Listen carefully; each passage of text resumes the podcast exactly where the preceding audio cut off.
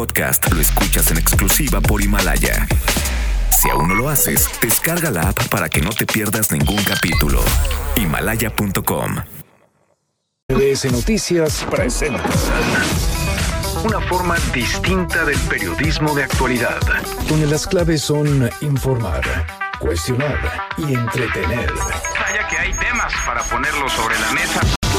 Manuel López San Martín en Mesa para Todos.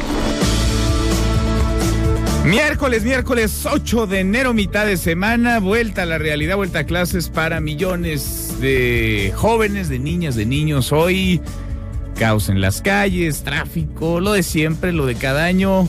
Que haya suerte, que sea un buen inicio de año escolar para 25 millones de estudiantes y para más de un millón maestras y maestros. La hora en punto movida, muy movida esta tarde, mucha información. Soy Manuel López San Martín, acaban de estar como todos los días, como todas las tardes. Todas las voces, todas en esta mesa para todos. Hoy apareció por primera vez desde que es presidente de Estados Unidos un Donald Trump prudente, mesurado. Parecía otro, el que hoy dio una conferencia con la reacción tras los ataques de Irán a bases militares en Irak, al que hemos visto en los últimos años, al que conocemos. Parece que nos lo cambiaron el peleonero bravucón que amenaza. No apareció y qué bueno, hay muchas reacciones luego de que ayer se desatara el caos y comenzaran también las especulaciones sobre lo que ocurriría en las siguientes horas. Estados Unidos parece haber optado por la mesura. Irán también. Hay reacciones también en nuestro país. El presidente López Obrador habló del tema en la mañanera. Ya lo vamos a platicar. Hay muchísimo que conversar sobre el asunto. Hablaremos también de el caos que se ha generado en torno al nuevo instituto que sustituye al Seguro Popular. Un instituto que se dijo en un primer momento trataría padecimientos sin cobrar, sin que ningún tipo de paciente tuviera que pagar para ello. Y resulta que el Instituto de Salud para el Bienestar, hay denuncias de derechohabientes, de pacientes, está cobrando, o algunos vivales dentro de este instituto están cobrando. Le vamos a entrar al tema. Mucho que poner sobre la meta esta tarde. Arrancamos con las voces, las historias de hoy. Las voces de hoy. Andrés Manuel López Obrador, presidente de México. Son buenas sus reflexiones. Sí hace falta que haya seguridad jurídica, un auténtico Estado de Derecho, que se le dé garantías a los inversionistas extranjeros. Todo lo que estamos haciendo, no ha habido ningún problema en ese sentido. José Ángel Gurría, secretario general de la OCDE. Un número cada vez más alto de personas en los países de la OCDE sufre de sobrepeso y de obesidad y esto está reduciendo el PIB en un promedio de 3.3%. Lo más grave, el estudio estima que durante las próximas tres décadas el sobrepeso causará cerca de 92 millones de muertes en los países de la OCDE. Zoe Robledo, director del IMSS. La prevalencia de obesidad en nuestros derechohabientes continúa aumentando. Alcanza casi la mitad de las mujeres con una prevalencia de 42.8% de todas las derechohabientes del Seguro Social. En el caso de hombres es de 36.8% y los datos nos revelan que los diabéticos pierden en promedio 80 días laborales con un mínimo de 3 y un máximo de 626 días laborales de incapacidad. Donald Trump, presidente de los Estados Unidos. Ningún estadounidense fue lesionado en los ataques de anoche por el régimen iraní. Nosotros no hemos sufrido ninguna baja, todos nuestros soldados están en seguridad y solamente hemos sufrido daños mínimos en las bases militares. Son las voces de quienes hacen la noticia, los temas que están sobre la mesa y estas las imperdibles de hoy le entramos a la información. No habrá guerra. Donald Trump tomó una postura de paz, optó por endurecer las sanciones económicas contra Irán en lugar de hacer una declaración de guerra, incluso tendió la mano a Irán y dijo que hubo saldo blanco tras el ataque con una docena de misiles en contra de dos bases militares estadounidenses ayer en Irak. Es la voz de Donald Trump. Buenos días. Me complace informarles the American people al pueblo estadounidense que deben estar extremadamente agradecidos y contentos. Estadounidense alguno fue herido en el ataque de anoche cometido por parte del régimen iraní. No sufrimos bajas, todos nuestros soldados están a salvo. y solo se infligió un daño mínimo en nuestras bases militares.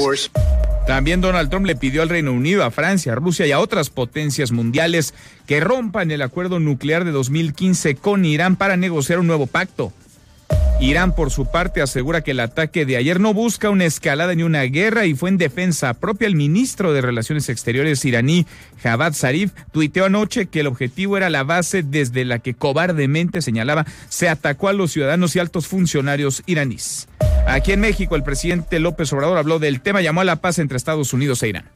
Tenemos nosotros que procurar que haya diálogo, que se busque un entendimiento, que no se recurra al uso de la fuerza, no a la guerra y esa es la postura de nuestro país. La definió ayer con mucha claridad la Secretaría de Relaciones Exteriores. Nosotros estamos por la búsqueda de soluciones pacíficas y en una postura de neutralidad, de no intervención y en medio de toda la tensión, Irán localizó las cajas negras del avión ucraniano que se estrelló anoche cerca de Teherán pero descartó entregárselas a Estados Unidos o a Boeing. Ellos mismos realizarán las investigaciones. Murieron 176 personas, 63 de ellas eran canadienses. El gobierno de Justin Trudeau está exigiendo explicaciones a Teherán sobre este asunto. También había 82 iraníes, 11 ucranianos, dos pasajeros y nueve tripulantes, 10 suecos, 4 afganos, 3 alemanes y 3 británicos. Hoy en la mañanera el presidente López Obrador respondió a las críticas que le llueven al Instituto de Salud para el Bienestar y las denuncias de cobro de cuotas de hasta 500 pesos por consulta. Escuche. Además, les pido a ustedes y a la gente, todos los ciudadanos, que me traigan los nombres y en dónde es que subieron la cuota de 70 a 500 pesos. A ver, ¿dónde? ¿Quién lo hizo? O sea, sí, Hospital General de México, pero eso es una abstracción. O sea, necesitamos nombre, quién fue el que padeció de este abuso. O sea, que nos ayuden, porque ahora le van a dar mucho vuelo a todas estas denuncias. Bueno, y valdría la pena que el titular de este instituto saliera a aclarar qué es lo que está ocurriendo en el Instituto de Salud para el Bienestar. ¿En dónde está Juan Antonio Ferrer para contestar las no pocas interrogantes, las muchísimas preguntas que se acumulan? En otro tema, el presidente López Obrador coincidió con la Organización para la Cooperación y el Desarrollo Económicos, con la OCDE, en la necesidad de generar certidumbre y dar garantías a los inversionistas extranjeros. Son buenas reflexiones. Sí hace falta que haya seguridad jurídica, un auténtico Estado de Derecho, que se le dé garantías a los inversionistas extranjeros. Todo lo que estamos haciendo, no ha habido ningún problema en ese sentido. Por eso está llegando la inversión extranjera, más que nunca a propósito, la OCDE advirtió que entre 2020 y 2050, en los próximos 30 años, el Producto Interno Bruto en nuestro país se reducirá en 5.3% debido a la epidemia de sobrepeso y obesidad. Sobre el tema, por su parte, Suárez Robledo, el director general del IMSS, reconoció que hoy vivimos una guerra contra el sobrepeso y la obesidad y la estamos perdiendo durante el semanario Sobrepeso, Obesidad y Diabetes. Dijo Zoe Robledo que se llegan a perder hasta 400 millones de horas laborales por diabetes. El primer año de López Obrador se convirtió en un muro para los migrantes de Centroamérica. Según cifras de la Oficina de la ONU para la Coordinación de Asuntos Migratorios, Guatemala recibió 54.547 migrantes deportados desde Estados Unidos y 48.653 desde México. Es una cifra que representó un incremento de 11%, un récord con mucho frío, muchísimo. Amanecimos hoy congelándonos en el Valle de México y bastante tráfico. Así se vivió el regreso a clases de más de 25 millones de alumnos de educación básica en nuestro país. Aquí en la capital, los estudiantes regresaron a las aulas con alerta amarilla por las bajas temperaturas en las 16 alcaldías. El socialista Pedro Sánchez juró como presidente de España ante el rey Felipe VI, poniendo fin a un periodo de dos años difíciles de inestabilidad política, hasta de tres elecciones generales. Pedro Sánchez encabezará así el primer gobierno de coalición en la historia democrática de España. Y en la buena de hoy, porque también hay buenas, con ayuda de métodos de cómputo, investigadores de la UNAM descubrieron compuestos contra el cáncer. Cuéntanos, Adrián, ¿cómo estás?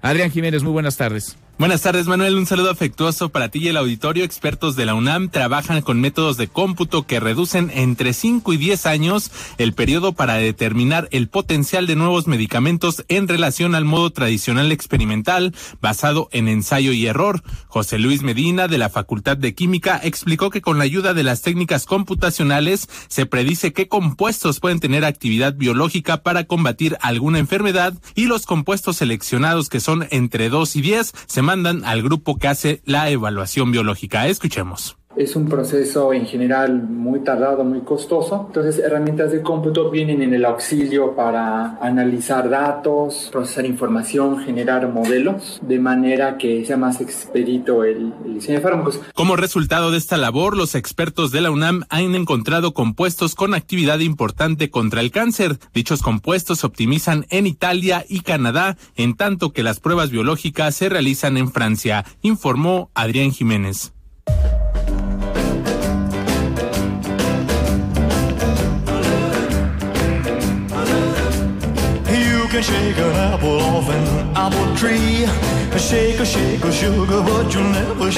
José Luis Guzmán, Miyagi, primer tiempo. Miyagi, ¿cómo te va?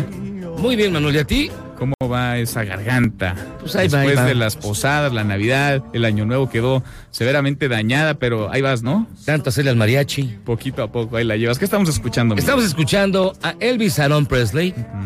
Hoy es su cumpleaños. Hoy es su cumpleaños. Hoy es un día muy especial en la música. Hay muchísimos cumpleaños muy destacados. Pero vamos a platicar hoy de dos y hoy, en este momento me detengo del primero de ellos. ¿eh? Elvis Aaron Presley, conocido como el rey del rock, que te decía algo que tú no sabías A seguramente. ver, a ver, cuéntame. Era rubio. ¿Sí era rubio? A ver, yo había escuchado eso, pero como. Se pintaba el cabello de negro. urbana. Él se lo pintaba. Él se lo pintaba, de diario. negro, diario. Era Miss Clairol, ahora sí que era de cuervo. No, no es cierto. Tenía hasta el número del, del, del tinte Ajá. porque no quería que le variara. ¿Y por qué no quería ser güero? Porque no le gustaba ser güero. Y es que además tenía muchas broncas. Era un tipo con muchísimos traumas. Él tuvo un hermano gemelo. Cuando nacieron, el hermano gemelo muere. Y la mamá vuelca todo su amor hacia Elvis. Ajá. De hecho, él se vuelve así como el, el- el consentido de su mamá. Y él adoró a su madre de una manera brutal. Él, él- él tenía un Edipo tan grande que hubiera hecho muy feliz a Freud. No, en serio, era, era. Es más, no podía tener relaciones sexuales con una mujer que fuera mamá. Así de plano.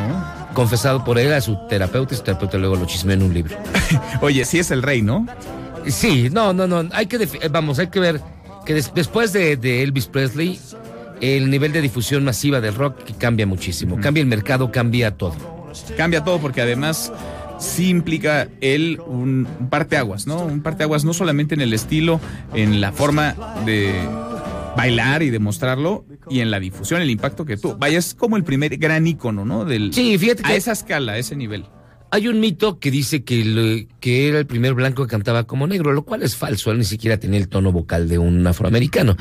Lo que pasa es que cambia, hace más accesible un ritmo que parecía muy peligroso y que sí parecía de negros. Así lo vendían los. Le decían colored music, de hecho, al rock and roll. Sí, sí, Era sí. música de negros. Entonces, este, lo que él hace es acercarlo al público blanco y hace que se convierta en un hit global. Él rompe el gueto de los colores y hace que el rock se vuelva mestizo como siempre ha sido. Y se una pintaba entonces, se pintaba Se pintaba el cabello, él era esa- güero, se pintaba el cabello de negro. Muy bien. Este, no le gustaban las, las mamás y Priscilla Presley decía que después de que tuvieron a su hija, nunca lo tocó. Nunca más la volvió a tocar. Por eso lo, lo- lo engañó. Gracias, Miyagi. Para que veas. Acá nos vemos en el También segundo los reyes tiempo. sufrimos. También, ¿verdad? Tú no te pintas el pelo. No, evidentemente no. Tú eres así, pelo negro natural. Negro, ala de cuervo normal. No eras güero, ni fuiste nunca. ni lo seré Muy bien. José Luis Guzmán. Miyagi en esta mesa para todos. Nuestra pregunta del día tiene que ver con el tema que está en todo el mundo, la tensión creciente entre Estados Unidos e Irán tras el ataque de Irán a bases militares ayer de Estados Unidos en Irak y la respuesta hoy de Donald Trump, insisto, una respuesta mesurada, prudente, un Donald Trump como no lo conocíamos.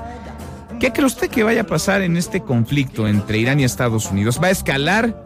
Por el contrario, disminuirá, va a seguir la tensión o habrá una negociación, habrá una salida diplomática. Opine con el hashtag Mesa para Todos, abiertas ya nuestras vías de comunicación, el WhatsApp 5524-99125, viene el teléfono en cabina 5166 1025, escuchando a Elvis Presley. Pausa y volvemos. Hay más en esta mesa, la mesa para todos.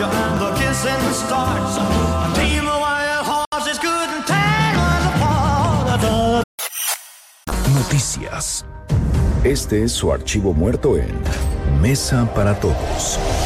Areli Gómez, Procuradora General de la República, da a conocer los detalles de la captura de Joaquín Guzmán Loera, el Chapo 8 de enero, año 2016.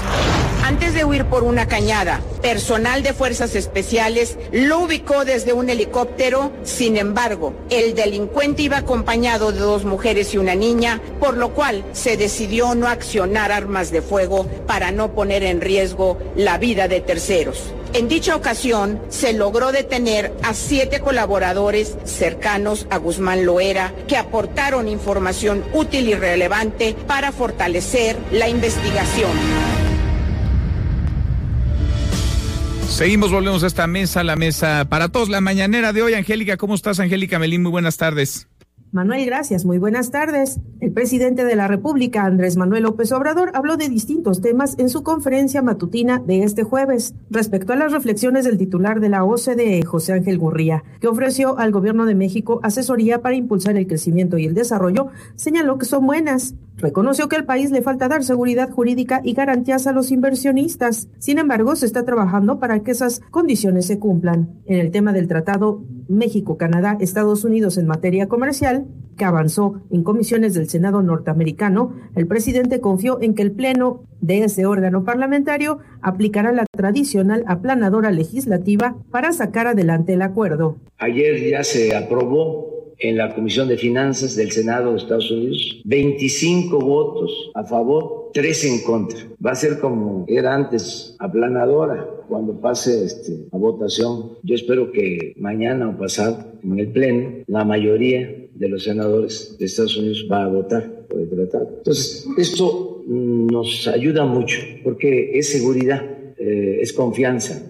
En la mañanera, el presidente también se quejó de las críticas al Banco de Bienestar, afirmó que la banca privada e incluso el Banco de México de nada tienen que quejarse. Escuchemos lo que dijo. Entonces no tienen por qué estar reclamando si vamos a construir estas sucursales. Además, si la banca privada quiere hacer sus sucursales, tiene todo el derecho de ir a los pueblos y poner ahí sus sucursales. Pero como no lo van a hacer porque no lo consideran un negocio, lo tenemos que hacer nosotros porque nosotros tenemos que ocuparnos de los negocios públicos.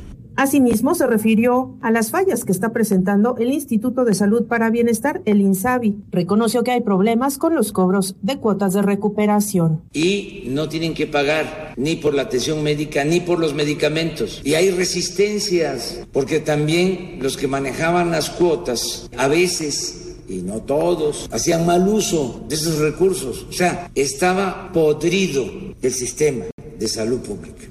Es el reporte. Podrido, entonces, gracias Angélica, muchas gracias, muy buenas tardes. Podrido estaba, dice el presidente López Obrador. En teoría, el INSABI, este instituto que sustituye al Seguro Popular, tendría que ser eh, gratuito, no debería estar cobrando a sus usuarios, a quienes se acercan, a quienes acuden a recibir atención médica, pero hay denuncias por decenas en redes sociales y también en diferentes medios de comunicación de quienes se han acercado y están siendo pues no solamente mal atendidos o desatendidos, sino a quienes les están cobrando una cuota para tratarlos, para atenderlos, para que reciban una atención médica, para que les den una cita. Le agradezco mucho a Salomón Chertorivsky, quien fuera secretario de Salud y director del Seguro Popular, que platique con nosotros esta tarde. ¿Cómo está, Salomón?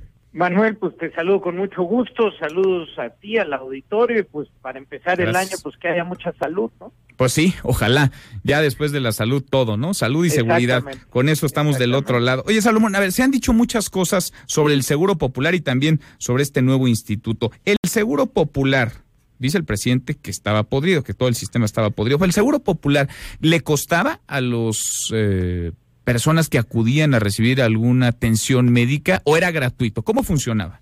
Mira, eh, hay, hay, que explicarlo con toda precisión.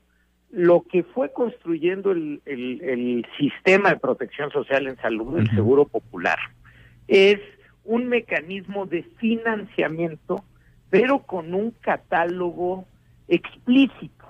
Es decir, eh, el todo para todos no existe en ningún país del mundo, Manuel, pero el Seguro Popular cubría eh, el yo te diría casi el 100% de las necesidades que cualquier mexicano o mexicano pueden tener cuando van a una clínica, a una consulta, el más del 90% de las razones por las que te tuvieras que internar en una unidad médica para una cosa sencilla, ¿no? Una apendicitis, este, eh, etcétera, y una parte muy relevante de la alta especialidad, es decir, los cánceres, la hepatitis C, el infarto agudo al miocardio, los cuidados intensivos neonatales.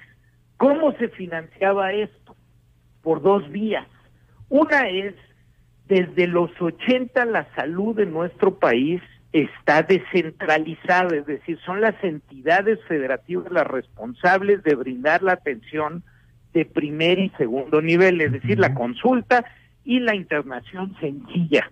Eh, para ello, los recursos del Seguro Popular, el 89% de estos se transferían a las entidades federativas y las entidades federativas con esos recursos es que compraban los medicamentos, pagaban la nómina, los insumos y hacían que el sistema funcionara. Por otro lado estaba el Fondo de Protección para Gasto Catastrófico. Es un fondo que se va acumulando a lo largo del tiempo con el 8% de eh, lo que por cada persona afiliada al Seguro Popular pone el Estado mexicano. Y a partir de que en 15 años va creciendo ese fondo, el número de padecimientos también va creciendo. ¿Y eso cómo funciona? una hospital de alta especialidad, por ejemplo, el Instituto Nacional de Cancerología atendió a una mujer con un cáncer de mama, según el catálogo del Seguro Popular.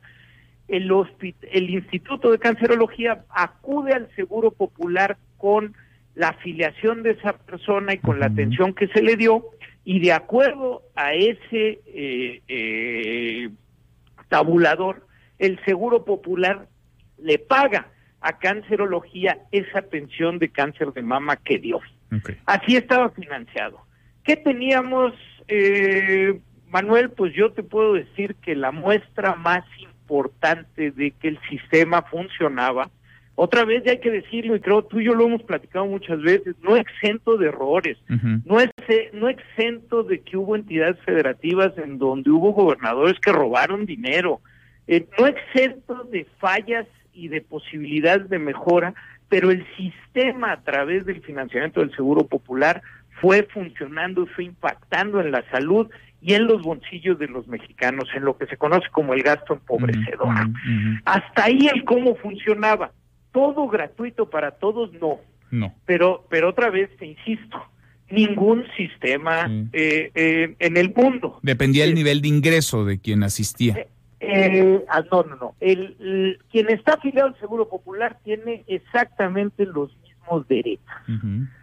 Por otro lado, si hay un padecimiento que no está financiado por el Seguro Popular, existen cuotas de recuperación de las diferentes unidades médicas en nuestro país. Entonces, por ejemplo, el cáncer de pulmón nunca estuvo financiado por el Seguro Popular, pues si a alguien el Instituto Nacional de Cancerología lo atendía de un cáncer de pulmón, iba a ir a la ventanilla de servicio social, se le iba a hacer un estudio socioeconómico y se le iba a determinar según su capacidad de pago una cuota de eh, recuperación. Pero sí se le atendía. Se le atendía, por supuesto que se le atendía otra vez. Los servicios que más crecieron son los servicios que tenían garantizado el financiamiento del Seguro Popular.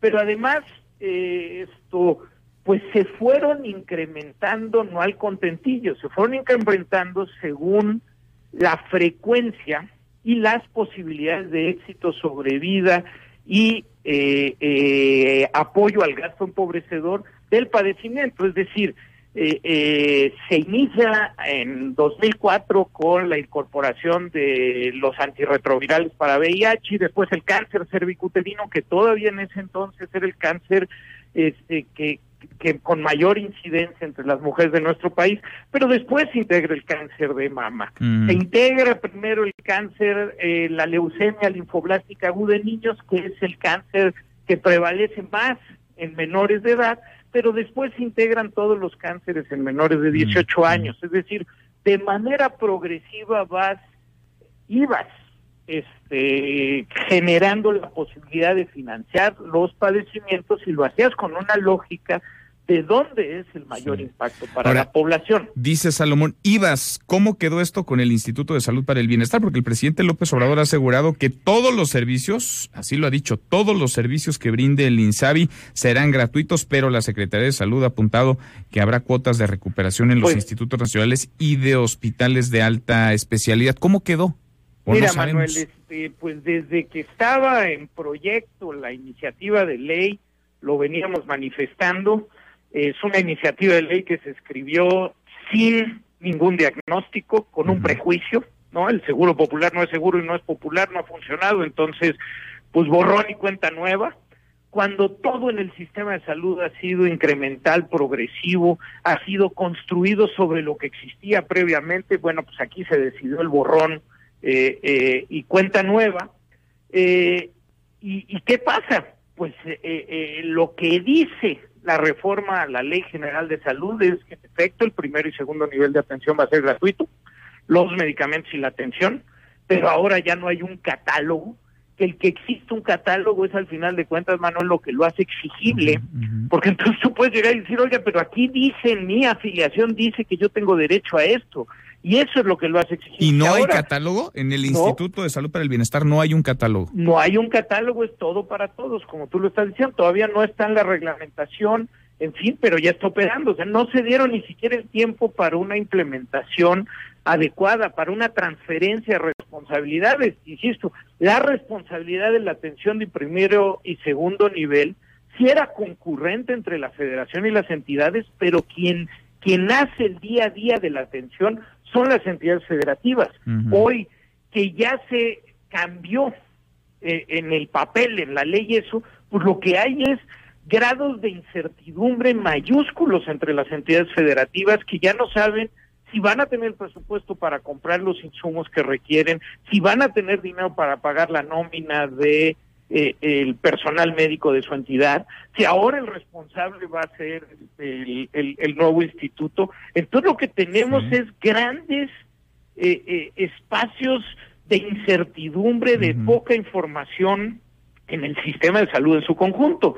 Y la otra parte, Manuel, que es bien preocupante, es que explícitamente han dicho que, la ter- que el tercer nivel de atención, es decir, la alta especialidad, pues no es parte de este financiamiento. Es No más, está cubierta, lo- eso han dicho, que no está cubierta. no está cubierta. Y te, de- te reitero, el Fondo de Protección para Gasto Catastrófico, que además ya tenía dinero suficiente para poder pagar todos estos padecimientos que te estoy mencionando de alta especialidad las siguientes dos décadas. Es decir, estaba, había, se dejó ese fondo con hasta el último mes del 2018 tenía 93 mil millones de pesos ese fondo para poder pagar lo que ya estaba garantizado para los afiliados del Seguro Popular.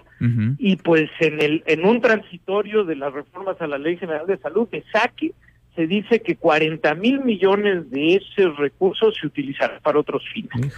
Que no importa qué tan loables sean esos fines, ese dinero no es del gobierno para usarse en lo que quiere, ese dinero son de los afiliados del Seguro Popular, es decir, hicimos un apoyo entre todos para pagar los padecimientos de hoy para que mañana haya dinero si yo necesito. No, no sé si me explico. Es, Sí, es decir, es como, es casi, casi como si dijera el gobierno, hay mucho dinero en el Infonavit, hay que agarrarlo y usarlo para otra cosa. No, eso pagó las casas de trabajadores hoy, pero hay dinero ahí para pagar la casa de los trabajadores mañana.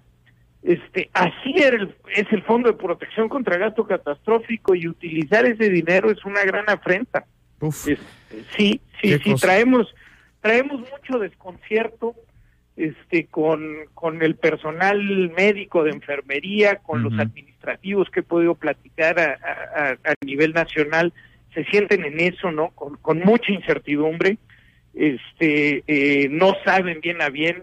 Cada entidad federativa ha tomado medidas diferentes para actuar y afrontar esto de manera diferente y, y, pues te diría lo que hay es mucha incertidumbre, pues Manuel. Esa es la palabra, creo que describe muy bien la situación y lo que está ocurriendo, incertidumbre y una falta de claridad y de respuestas. Hemos buscado a Juan Antonio Ferrer, el titular del Instituto de Salud para el Bienestar, nos dicen que está de gira y que difícilmente podrá atender, no a nosotros, a los medios de comunicación en general, para que de una entrevista pasarán quizá días, si no es que semanas. Salomón, gracias por platicar con nosotros sí, esta mira, Manuel, y, y, déjame decirte, porque, porque estamos hablando de la salud de, de a ver, el sistema de salud público de nuestro país atiende todos los días un millón de personas.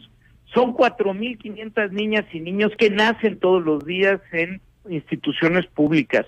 Son 12.000 cirugías las que se realizan. Es decir, Manuel, cuando hay incertidumbre en un par de días, lo que estás hablando es de millones de mexicanas y mexicanos que pueden estar sufriendo las consecuencias. Delicadísimo este asunto. Gracias, Salomón. Muchas gracias, Manuel. Salud.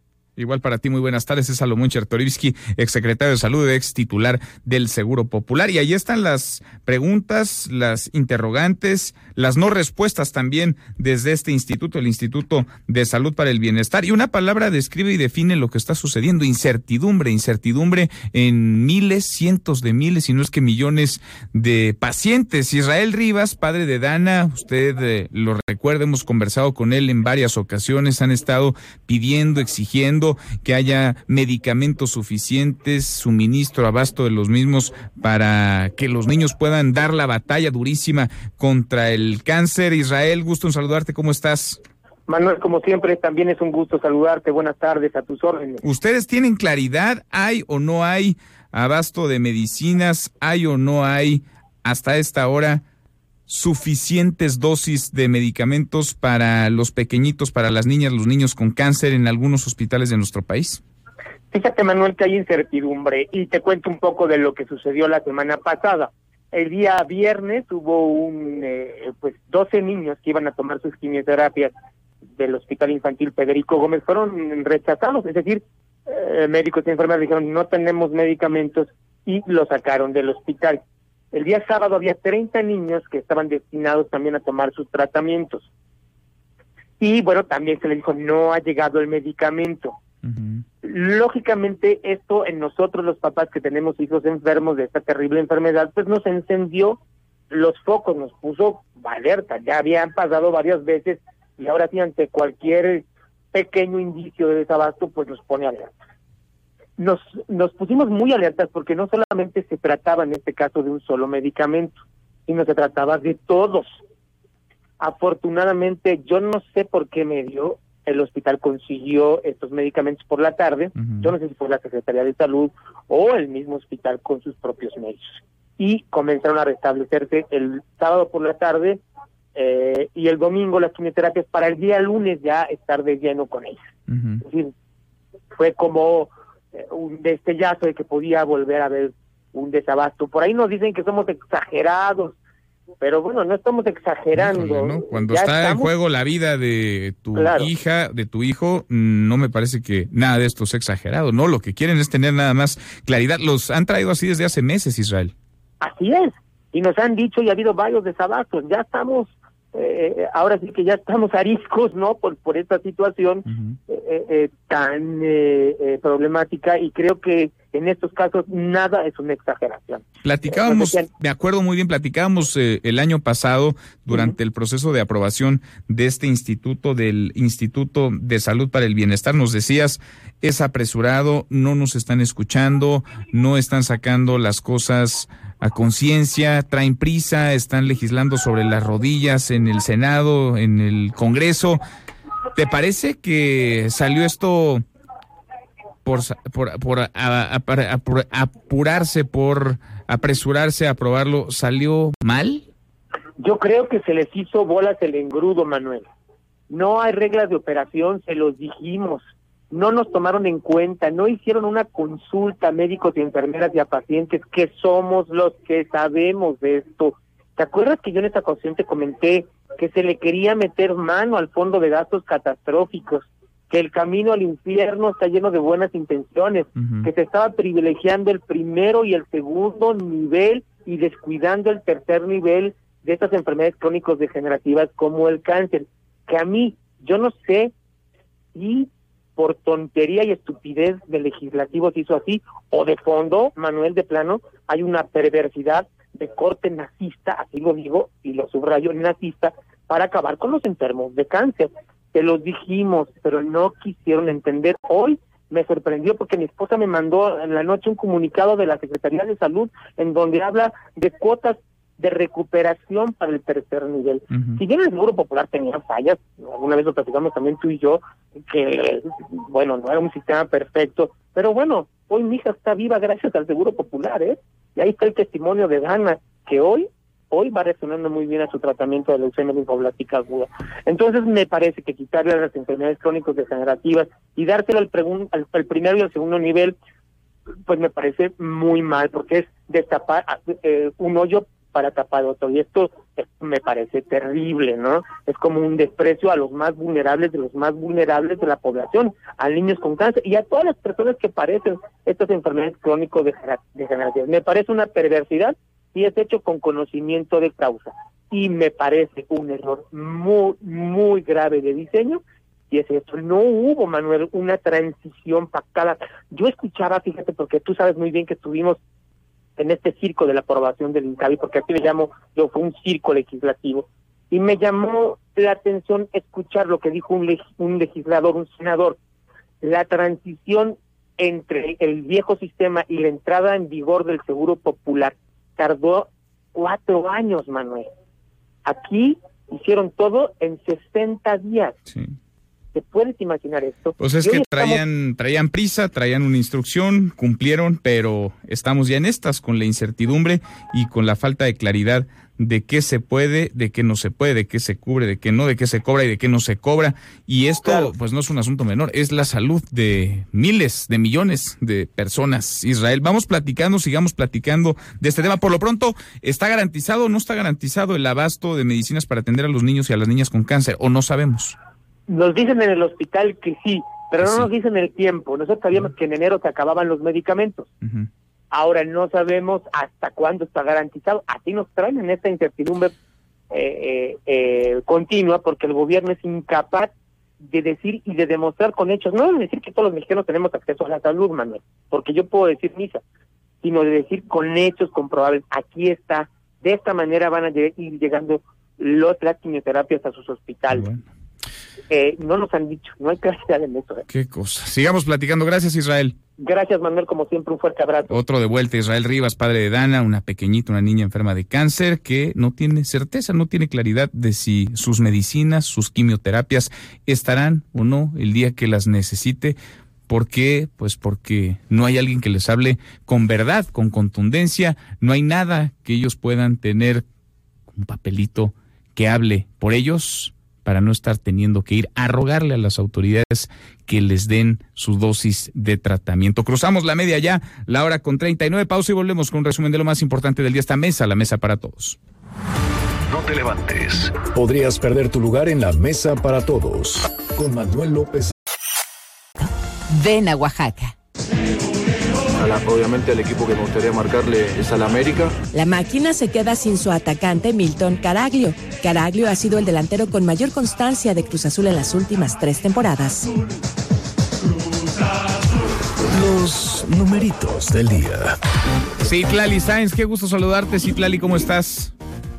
Hola Manuel, buenas tardes a ti, buenas tardes también a nuestros amigos del auditorio. Pues a pesar de la incertidumbre por este conflicto internacional entre Irán y los Estados Unidos, ganan ahora los principales índices de Estados Unidos. El Dow Jones avanza 0.68%, el Nasdaq gana 0.83%, gana también el S&P BMW de la Bolsa Mexicana de Valores 0.66%, se ubica en 44.454.68 unidades y en el mercado cambiario, el dólar en ventanilla bancaria se compra en 18 pesos con 24 centavos, se vende en 19 pesos con 10.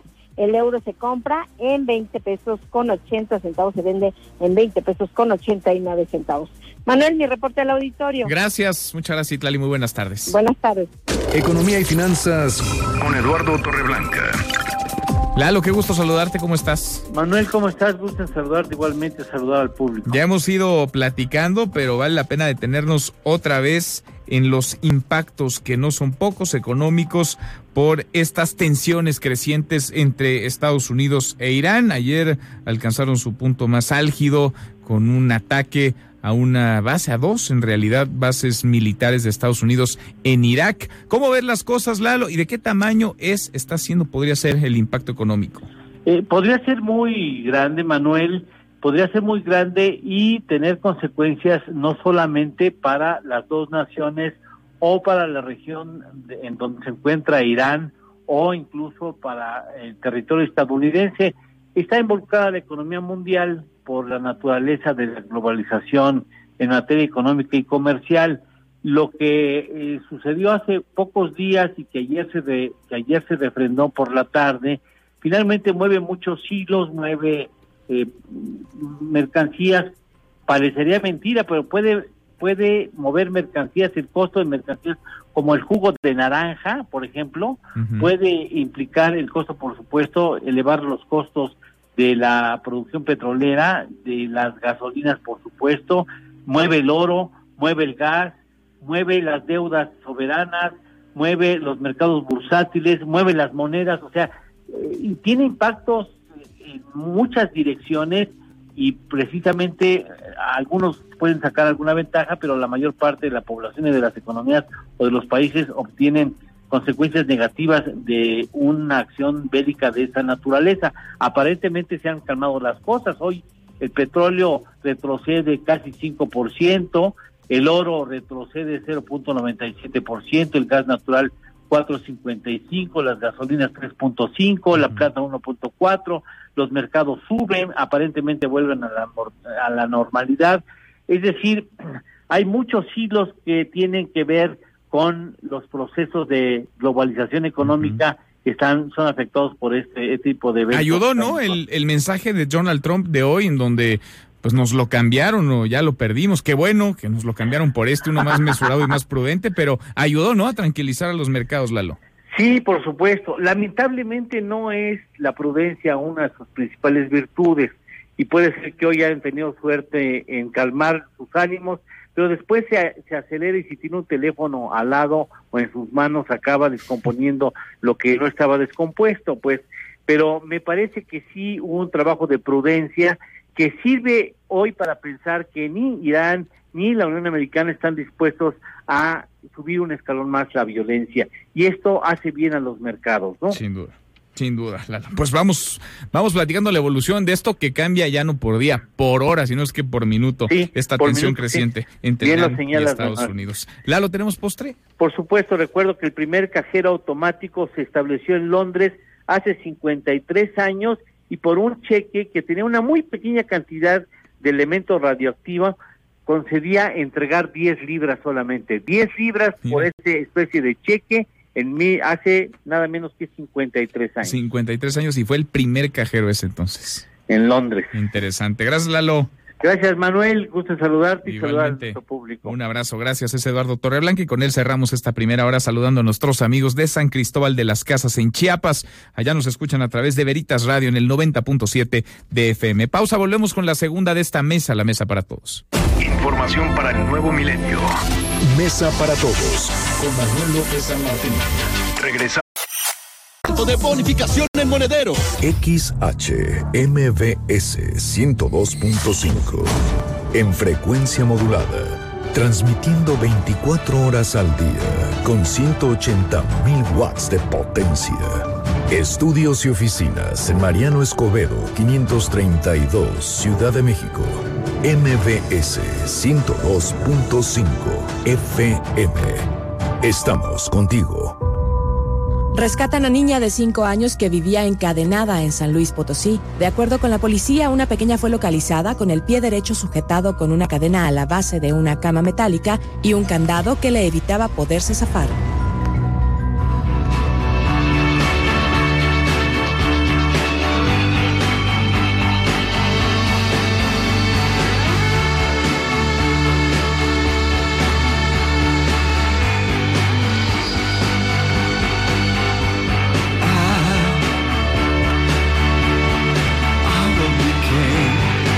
Arrancamos esta segunda hora, gracias que nos acompaña. Miércoles, miércoles, mitad de semana, 8 de enero. Inicio de clases para millones, 25 millones de niñas, de niños que hoy vuelven a las actividades, que haya suerte, el tráfico, pues ya se imagina, normal, de vuelta a la realidad también. Movida la tarde, hay muchísima información. Yo soy Manuel López San Martín, gracias que nos acompaña. José Luis Guzmán Miyagi, segundo acto, segunda aparición en esta mesa para todos. ¿Cómo te va Miyagi? Muy bien, Manuel. Fíjate que hoy, hoy también cumpleaños el señor David Robert Jones, mejor conocido como David Bowie. Hoy es su cumpleaños Hoy es su cumpleaños también. Él nació el 8 de enero de 1947 y fallece en el año 2016 víctima del cáncer hepático. Esta canción que tú escuchas fue grabada en Berlín, se llama Heroes y precisamente se convirtió en las más, más conocidas. Otro dato. A ver. ¿Sabías que David Bowie tenía una enfermedad extraña en los ojos, por lo cual tenía un ojo azul y otro café? Ah, no lo sabía. Y no solo una enfermedad, fue una enfermedad que adquirió de un golpe. no nació con ella. No, estaba con, una, con unos amigos se llevó casi casi de, de bromita, eh, se llevó un golpe tan intenso en la base eh, de la, ¿En la 100? En la 100, exactamente, que acabó en el hospital y le acabó cambiando el color de ojos.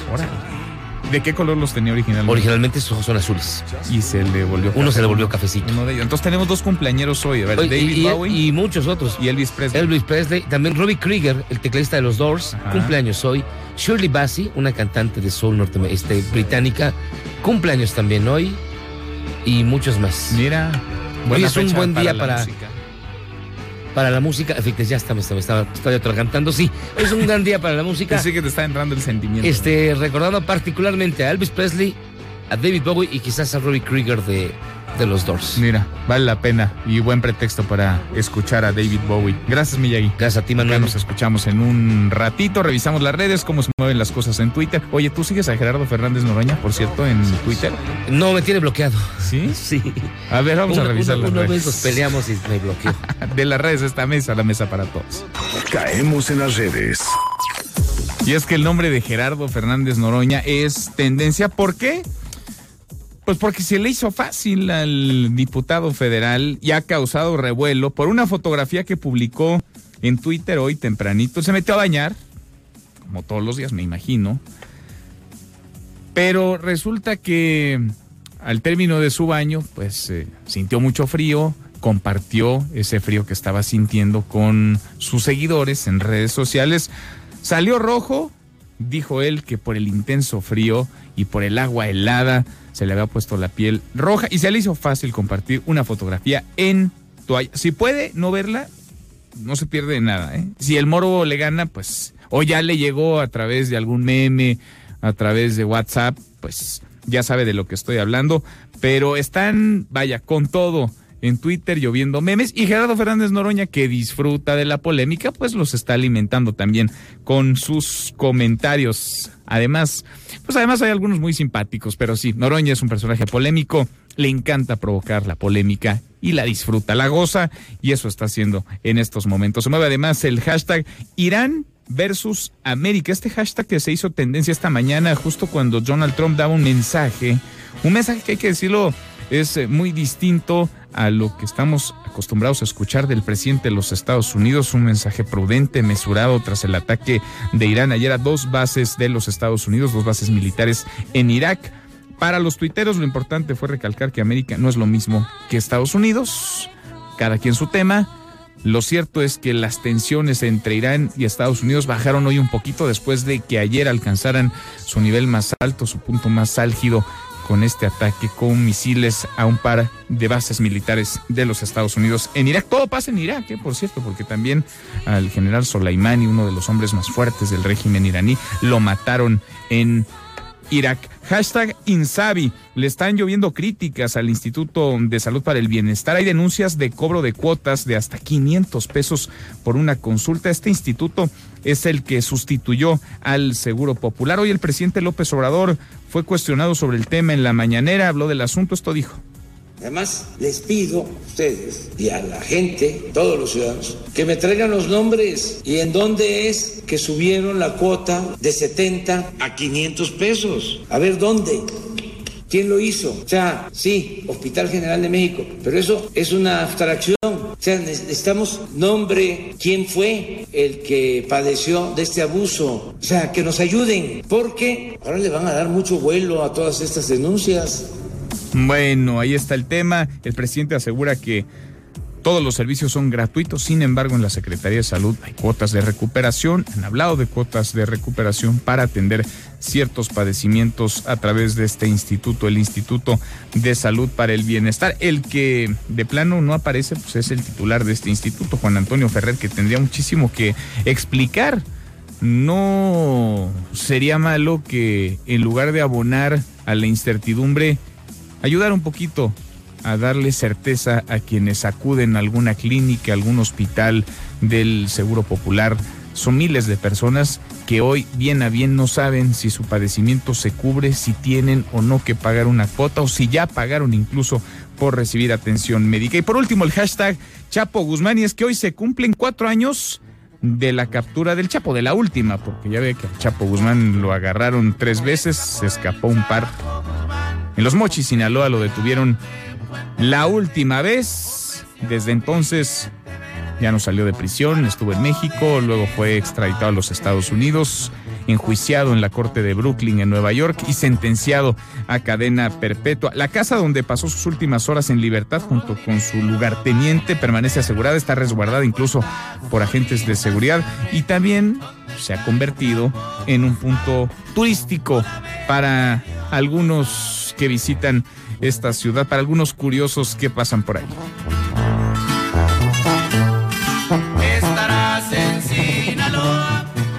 Deportes. Con Nicolás Romay. Querido Nico, qué gusto saludarte. ¿Cómo estás? Feliz 2020. Bien, Manuel, con el gusto de Qué bárbaro con tus vacaciones. ¿Cuánto fueron? ¿Tres semanas? ¿Cuatro? No, ¿Cinco? bueno, fuera, Manuel. ¿No? Ojalá. No, aquí hemos estado todos los días Ah, informando mira. categóricamente a la nación qué es lo que está pasando en el mundo de los deportes, que ha pasado poco. Eh, bueno, la final por ahí nos atrasó un poquito Sí, todo. sí. Eh, pero bueno, aquí hemos estado y también la Liga Mexicana que regresa ya este fin de semana. ¿Ya regresa? rápido. Sí, a ver, recordar que no juegan ni Monterrey ni América, porque los dos jugaron la final y entonces sí les dan por lo menos la fecha 1, la jornada 1 para que descansen. Eh, sí somos una liga complicada, sí somos una liga rara, es un hecho, eh, pero bueno, se les da eh, esta jornada 1, pero toda la demás liga ya empieza con muchas cosas que destacar, hay muchos equipos que ilusionan, eh, Chivas creo que es uno de ellos, de los que más ilusiona por, las por los refuerzos, por la cantidad de jugadores que llegaron, por Ricardo Peláez, por muchas cosas. Eh, pero bueno, Cruz Azul también por ahí levanta la mano. Tigres después de una liguilla complicada. En fin, interesante y sobre todo que no nos quedamos mucho tiempo sin fútbol. Sí. Y qué bueno, ¿no? La verdad, ahora la expectativa sí está en Chivas, ¿no? La expectativa está en Chivas. Sí, yo creo que sí. O sea, porque lo de América, digamos, no es sorprendente. La América ha tenido muy buenos torneos en los últimos años, es protagonista siempre, juega finales, gana campeonatos, pero las Chivas con esta revolución, tras la muerte de Jorge Vergara también, la llegada de Ricardo Peláez, los refuerzos, hay mucha expectativa sobre las Chivas Rayas de Guadalajara. Llevan cinco torneos sin estar en liguilla, Manuel. Cinco torneos, es muchísimo para un equipo como Chivas. Entonces es muy importante que vuelvan a ser protagonistas. El fútbol mexicano los necesita, ¿no? Creo que no hay otra otra manera de, de decirlo. Pero bueno, Manuel, te platico de la Supercopa de España, semifinales, minuto 55 y el Real Madrid le está ganando 2 por 0 al Valencia. 2 por 0 al Valencia en este torneo que se está jugando en Arabia Saudita, rarísimo, se llevaron el, eh, la competición allá, evidentemente por un tema comercial, eh, en donde pues el fútbol español, que es la liga más importante del mundo, junto con la liga inglesa, ¿no? Por ahí podrá ser debatible, pero el fútbol español que tiene eh, un mercado muy importante y sobre todo Real Madrid, Valencia, Barcelona y Atlético de Madrid, pues se lo llevan afuera de España para generar más ingresos. Es así, tal cual, ¿eh?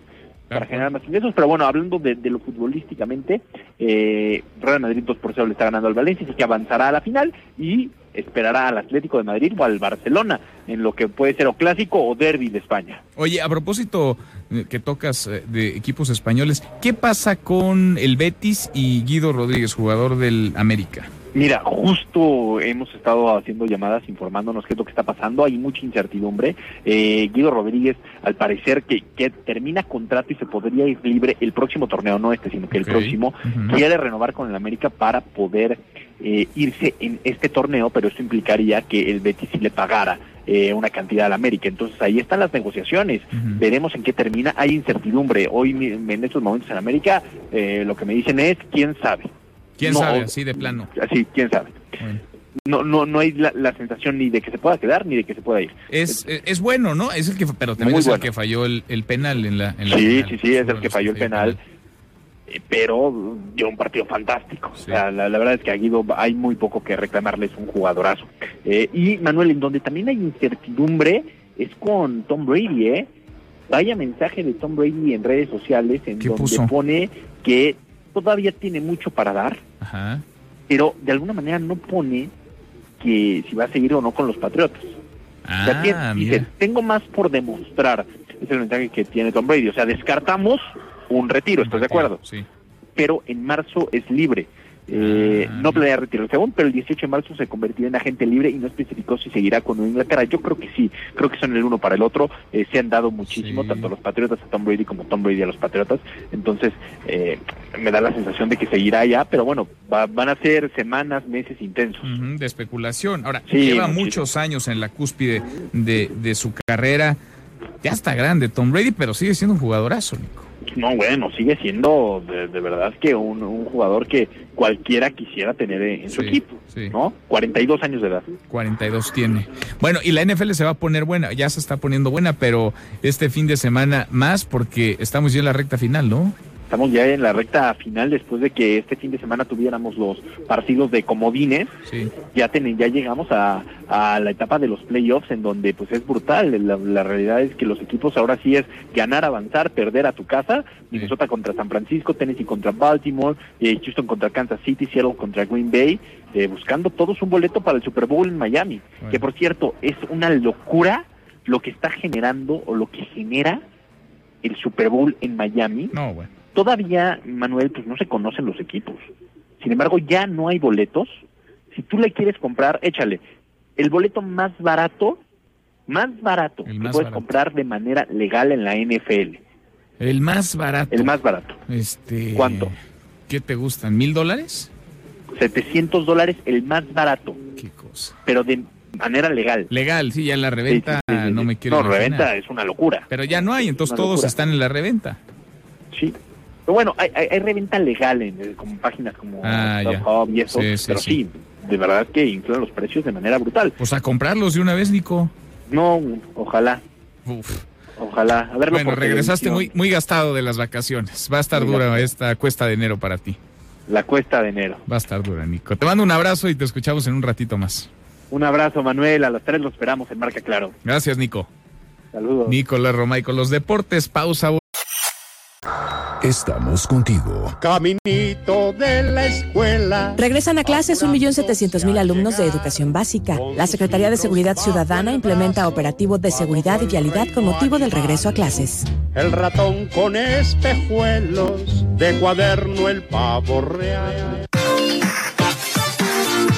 Seguimos, volvemos a esta mesa, la mesa para todos. La tensión entre Irán y los Estados Unidos ha marcado el inicio de este año. Desde que comenzó 2020, comenzaron también a sonar los tambores de guerra. Una tensión que hoy, gracias a Donald Trump, increíble que lo digamos, pero sí, gracias a Donald Trump que apareció prudente y mesurado, se relaja un poco. Parecía otro hoy Donald Trump, otro el Donald Trump que dio una conferencia con la reacción tras los ataques de Irán a bases militares en Irak. Ayer todo era especulación, todo era tensión. Hoy parece que nos cambiaron al presidente de Estados Unidos, el peleonero bravucón que amenaza, no apareció y qué bueno. Soleimani ha cometido actos de terror para desestabilizar al Medio Oriente durante los últimos 20 años. Bajo mi mando, el ejército de los Estados Unidos llevó a cabo con éxito un ataque de precisión impecable que mató al terrorista número uno en todo el mundo, Qasem Soleimani.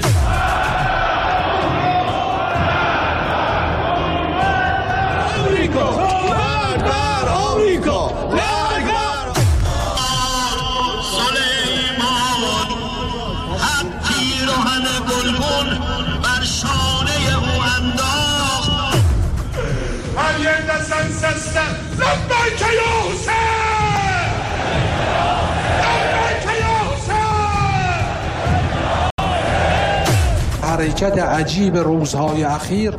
La extraordinaria reacción de la gente en los últimos días ha sido un referéndum en el camino de la resistencia.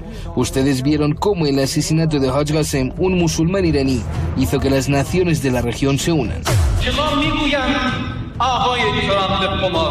Le habla a usted, señor, jugador Trump. Tenga en cuenta que estamos cerca de usted, donde usted no se imagina. No debe insultar a nuestra nación. No debe insultar a nuestro presidente. Debe ser consciente de lo que dice. Actuamos para detener una guerra. No actuamos para empezar una guerra. El mundo es un lugar más seguro sin esos monstruos. Consideramos como terroristas a todos los miembros del Pentágono y sus compañías e instituciones afiliadas, así como a comandantes, agentes y autores del asesinato del mártir Haj Qasem Soleimani. Los honorables miembros del Consejo de Guardianes, después de discutir y revisar el decreto, dieron su visto bueno. Por lo tanto, este proyecto de ley se ratifica.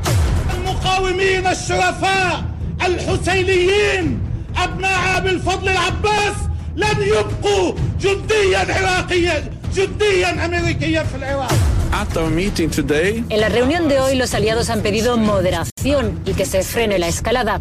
Un nuevo conflicto no beneficiaría a nadie. Por lo tanto, Irán debe evitar más violencia y provocaciones.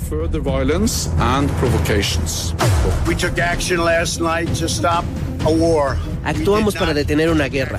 No actuamos para empezar una guerra. El mundo es un lugar más seguro sin esos monstruos. El pueblo norteamericano debería estar extremadamente agradecido y feliz. No hubo estadounidenses heridos en el ataque de anoche del régimen iraní. No hubo que lamentar víctimas. Todos nuestros soldados están a salvo y el daño en nuestras bases militares es mínimo. León Krause en Mesa para Todos. León, querido León Krause, qué gusto saludarte, ¿cómo estás? Hola Manuel, ¿cómo estás? ¿Cómo ves las cosas? Hemos platicado a lo largo de la semana y decíamos esto evoluciona no por día, sino por hora. Ayer un punto álgido en esta tensión entre Irán y Estados Unidos, un ataque a dos bases militares de los Estados Unidos en Irak. Hoy la respuesta, pues increíble, prudente y mesurada de Donald Trump. ¿Cómo vas viendo las cosas, León?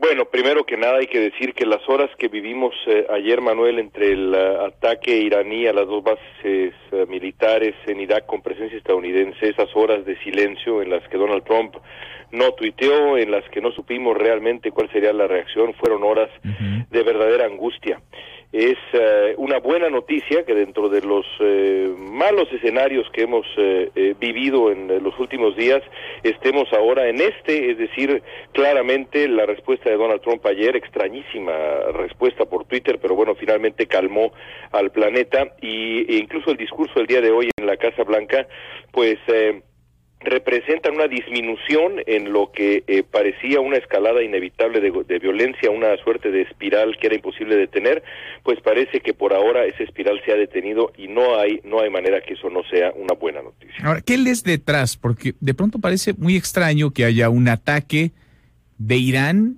hacia los Estados Unidos en territorio iraquí y que no haya una sola baja, una sola muerte, que Irán diga que si no hay respuesta, casi casi ahí le paran y ahí muere y que el presidente de Estados Unidos, Donald Trump, hoy no responda con un acto de guerra, sino más bien con sanciones económicas, pero al final de cuentas, pues se avisora una posible ruta de diálogo, no sé si una salida como tal, pero al menos una ruta de diálogo, ¿no? Por la vía diplomática. Bueno, incluso Trump eh, por momentos habló de colaboración con sí. Irán, ¿no? De, de, de, de, encontrar maneras de eh, apoyar el, el, desarrollo iraní. Es decir, es, es de verdad eh, muy extraño. tienes, tienes razón. Es evidente que hay eh, factores que no conocemos en cuanto a las razones por las que no hubo bajas eh, iraquíes ni tampoco estadounidenses ni mayores daños. Bueno, Trump explicaba que el eh, proceso de detección de la de la agresión funcionó y también se hicieron pues eh, los planes necesarios como para evacuar esas esas dos bases a tiempo. Era eh, previsible digamos que uno de los objetivos naturales para Irán serían esas bases militares. Aparentemente Estados Unidos tomó precauciones y por eso se evitaron daños mayores y, y pérdidas y pérdidas humanas. Ahora en qué derivará esto eh, eh, está por verse, está por verse. Eh, podría, digamos, darse el milagro de que esto abra una nueva vía de negociación, por increíble que parezca. Sí, podría darse el milagro.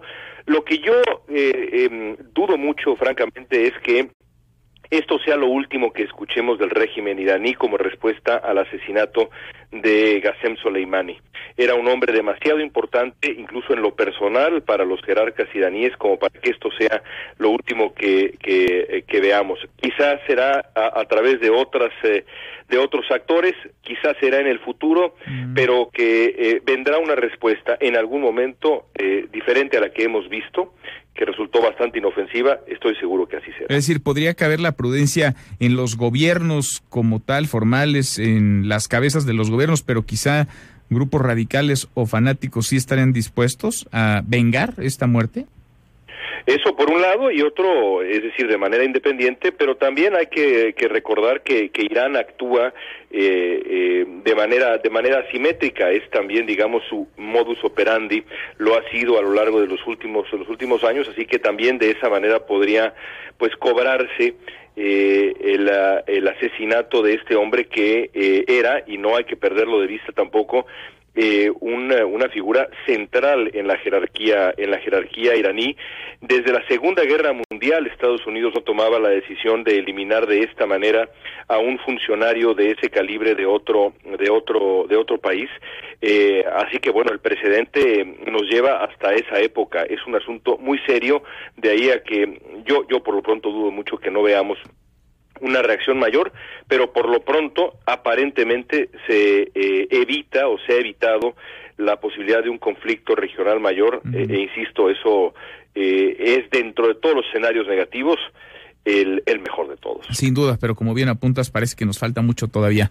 Mucho, por ver. León, un abrazo y gracias como siempre. Otro para ti, gracias. Gracias, muy buenas tardes. Es León Krause y la tensión creciente entre Estados Unidos e Irán que hoy alcanza pues un nivel más bajo. Vaya, si lo comparamos a como estábamos ayer por la tarde y noche, en donde había mucha incertidumbre, especulación y ataques desde Irán hacia bases norteamericanas en Irak, pues hoy estamos en otro mundo, pero la noticia en desarrollo en esta belicosidad entre Irán y Estados Unidos va evolucionando por día, por horas. Habrá que estar pendientes del próximo escalón, del próximo peldaño que toquen estas tensiones. Vamos a darle un giro a la información. La senadora Xochil Gálvez presentó una solicitud a la Secretaría de la Función Pública en la que está pidiendo a Irmeréndira Sandoval, la titular de esta secretaría, abrir una investigación a los ingresos percibidos durante los 37 años de servidor público del director de la CFE, Manuel Bartlett. ¿Por qué? Pues porque lo que ha dicho Irmeréndira Sandoval en torno a la investigación a Manuel Bartlett es que ellos investigaron, indagaron lo que toca a este gobierno, a esta administración. Lo mismo dijo incluso el presidente López Obrador. Pero ¿qué hay de Manuel Bartlett antes? Un personaje de muchas sombras, oscuro, de un pasado innegable. Manuel Bartlett, un hombre que ha estado cercano al poder desde hace décadas y que sería, dicen algunos, millonarios. Xochil Galvez, senadora, ¿cómo estás, Xochil? Buenas tardes. ¿Cómo estás?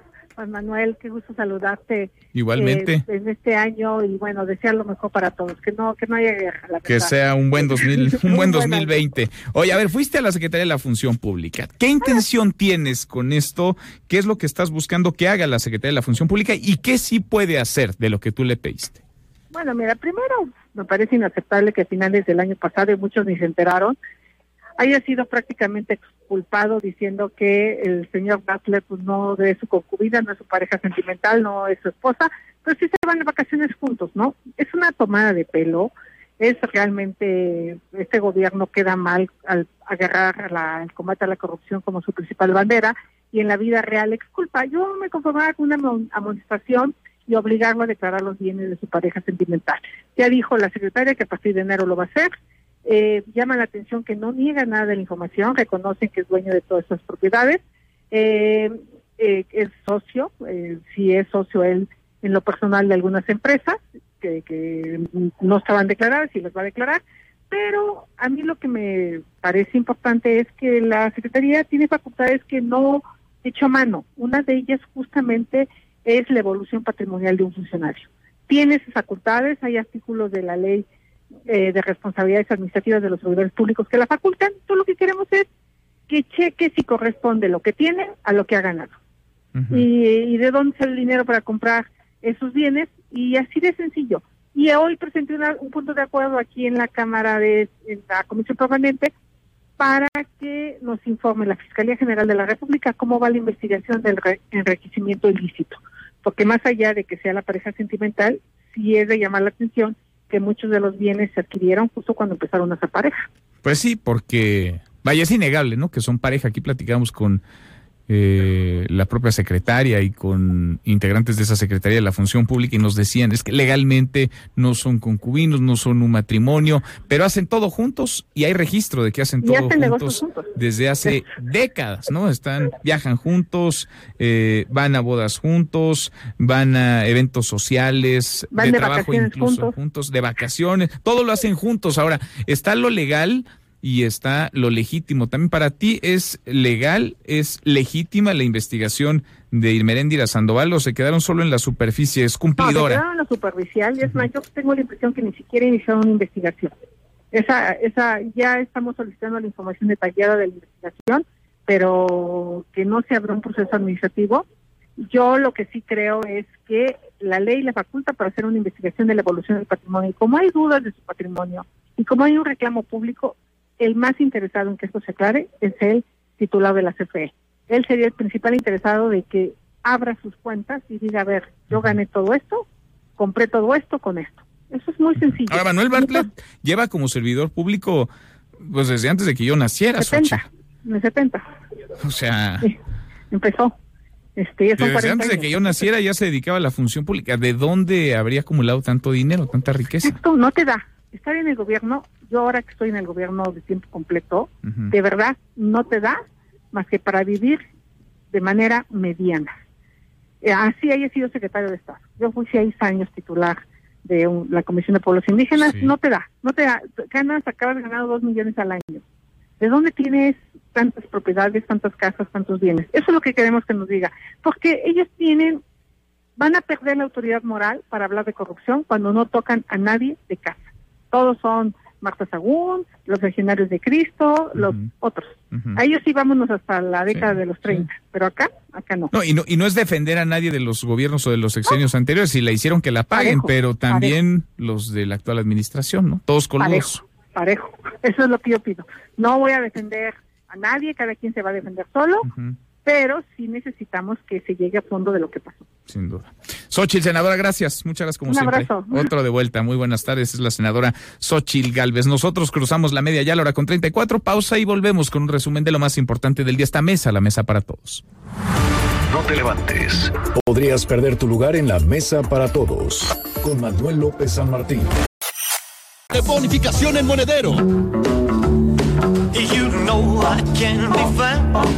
el 8 de enero es muy particular para la música popular. Nacen en la misma fecha tres íconos indispensables. En Tupelo, Mississippi, nace Elvis Aaron Presley. En Los Ángeles, California, Robbie Krieger. Y en Brixton, Inglaterra, David Robert Jones, mejor conocido como David Bowie.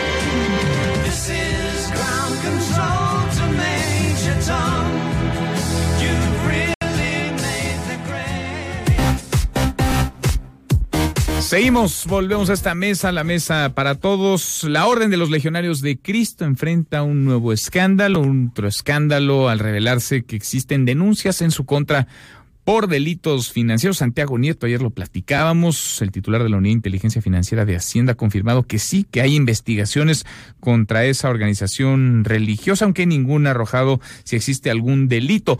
Esta investigación incluso estaría salpicando a otras personas dentro de la orden o ligadas con la orden, como Marta Sagún, la esposa del expresidente Vicente Fox. Yo le agradezco mucho al sociólogo del catolicismo, al maestro Bernardo Barranco, que platique con nosotros esta tarde. Maestro Barranco, gracias. ¿Cómo estás? Muy buenas tardes. ¿Qué tal, Manuel? Muy buenas tardes. Gracias por platicar con nosotros. ¿Cómo ves este asunto? Eh, los legionarios estamos acostumbrados a que estén en el ojo del huracán. Ahora, por un tema de posible lavado de dinero. ¿Ves eh, viable esto? No solamente sería el escándalo de pederastia que acompañó en su muerte y después de su muerte al fundador de los Legionarios de Cristo, a Marcial Maciel, sino ahora un asunto de dinero. Sí, efectivamente, creo que, eh, digamos, la matriz, el origen de todo, está en la fundación que hizo Marcial Maciel de un imperio religioso y empresarial con tintes criminales, mm. así, criminales. De plano. Eh, em, eh, una orden que tiene como opción prioritaria las élites, salvar las élites, em, dar atención religiosa a las cúpulas de la sociedad y ahí eh, se da un proceso muy complejo en el cual grandes donativos, apoyos, eh, que van para los pobres, para la caridad, etcétera, los legionarios lo convierten en inversiones, incluso en algún momento llegan a, concebir, a tener eh, empresas eh, consolidadoras de, los emporios financieros que en el mundo desarrollaron los legionarios. Lo, lo importante aquí es que todo se ha quedado en investigaciones periodísticas documentadas. Está el libro de Raúl Olmos, que es el imperio financiero de, Marcial Maciel, de los legionarios. Está el libro de Jason Berry sobre las finanzas secretas de la iglesia, donde tiene dos capítulos destinados a los legionarios. Está también la denuncia que se hizo en proceso eh, Rodrigo Vera sobre los em, las, estas empresas fantasmas en los Panama Papers. Es decir, eh, lo que tenemos hasta ahora es un conjunto de investigaciones periodísticas, pero que después de años, de lustros, tienen un paso, eh, las autoridades han tomado cuentas en el asunto, cuando anteriormente no solamente habían sido protegidos, sino que también habían sido promovidos, como es el caso de el, el, em, eh, sexenio de Vicente Fox a través de los vínculos con la señora Saugún, el mismo em, Felipe Calderón, recordarás que tuvo un secretario de Economía, eh, un tal Ferrari, un Bruno Ferrari, secretario de Economía, que pertenecía, eh, vinculado a la Orden de los Legionarios de Cristo. Es decir, se está escapando una gran cloaca en la que empresarios, políticos, religiosos, en el manejo, digamos, siniestro de los recursos, de los recursos que iban a la caridad, a los pobres, eh, se fueron canalizando a un conjunto de 300 empresas que llegó a tener, según la investigación de Olmos, y más de 170 organizaciones de caridad y de filantropía. Ahora, eh, maestro Barranco, estoy platicando con Bernardo Barranco, esto trasciende a México, es decir, con la información hasta ahora conocida, más lo que se ha documentado desde hace años, podríamos hablar de que estas empresas estarían asentadas, sí, en paraísos fiscales, pero que llegaría también el asunto hasta el Vaticano, es decir, esto rebasaría la esfera de lo nacional y sería una especie de lavado de dinero global de los legionarios de Cristo. Sí, evidentemente se calcula, se calculaba antes de que el Vaticano interviniera en la orden, que había más de tres mil millones de, dólares como patrimonio de los legionarios en inversiones, en empresas. Raúl Olmos plantea, pues, cómo había una un, un doble discurso. Por un lado, crean una organización eh, o, o, un, o una estructura para eh, recomendar las inversiones que sean inversiones santas y por otro lado pues la documentación de que incluso hasta eh, en la industria farmacéutica que, que producía condones, e industria armamentista, es decir, eh, hay, grandes contradicciones. Recuerdo muy bien que ahí por el año 2010 hubo una filtración de una conversación de eh, Luis Garza Medina, vicario general entonces de los Legionarios de Cristo, que eh, frente ya a los escándalos inminentes dio una conferencia a sus hermanos y en donde reconocía que hasta el 2006 todo este dinero eh, pasaba por Marcial Maciel y no había una contabilidad consolidada. Es decir, Maciel hacía lo que quería con el dinero. Em, eh, Jason Berry en el libro Las Finanzas narra cómo el, eh, los legionarios sobornaban a los grandes em, jerarcas de la iglesia, cardenales, eh, responsables de diferentes dicasterios, con en misas, les pedían misas y les daban sobres con 50 mil dólares, es decir, una misa casi a un millón de pesos. ¿Qué cosa? Es decir, eh, lo que está es no solamente los paraísos fiscales, el recurso de, de, muchas empresas, sino también el manejo hipócrita de los recursos. Por eso es que hay mucha desconfianza, por ejemplo, a obras como el Teletón. o, o, este esta red, digamos, financiera popular que compartamos, mano amiga, eh, gente nueva, es decir, un conjunto de obras de los legionarios que habría que revisar si fueron utilizadas precisamente para atraer recursos, pero también para lavar dinero. Pues sí, porque hay eh, muchísima eh, gente que, seguramente, ¿perdón? maestro, habrá mucha gente que seguramente participó con la mejor de las intenciones en estos proyectos, pero que estaban siendo parte víctima o un eslabón en esta maquinaria de lavado de dinero que llenaba los bolsillos de Marcial Maciel y de otros en los legionarios. Por supuesto, Manuel, y creo que lo, importante que estamos viviendo hoy es que ya no son solo denuncias periodísticas, que tú y yo sabemos muy bien, pues que hay muchas limitaciones, ¿no? Que es casuístico, que son indicativos. Ahora queda en manos de la autoridad de revisar a fondo con todos los mecanismos legales que tiene, de poder entrar en estas oscuras finanzas. Pero lo que sí queda claro es este doble discurso, este doble mensaje, esta doble moral. Por un lado se presentaban como santos, ¿no? Eh, como verdaderos poseedores de, verdades mágicas hacia las élites, y por otro lado tenían una poderosísima maquinaria. Ni hablemos de los inmuebles de los legionarios, en Irlanda, en España, en la misma Roma, en México.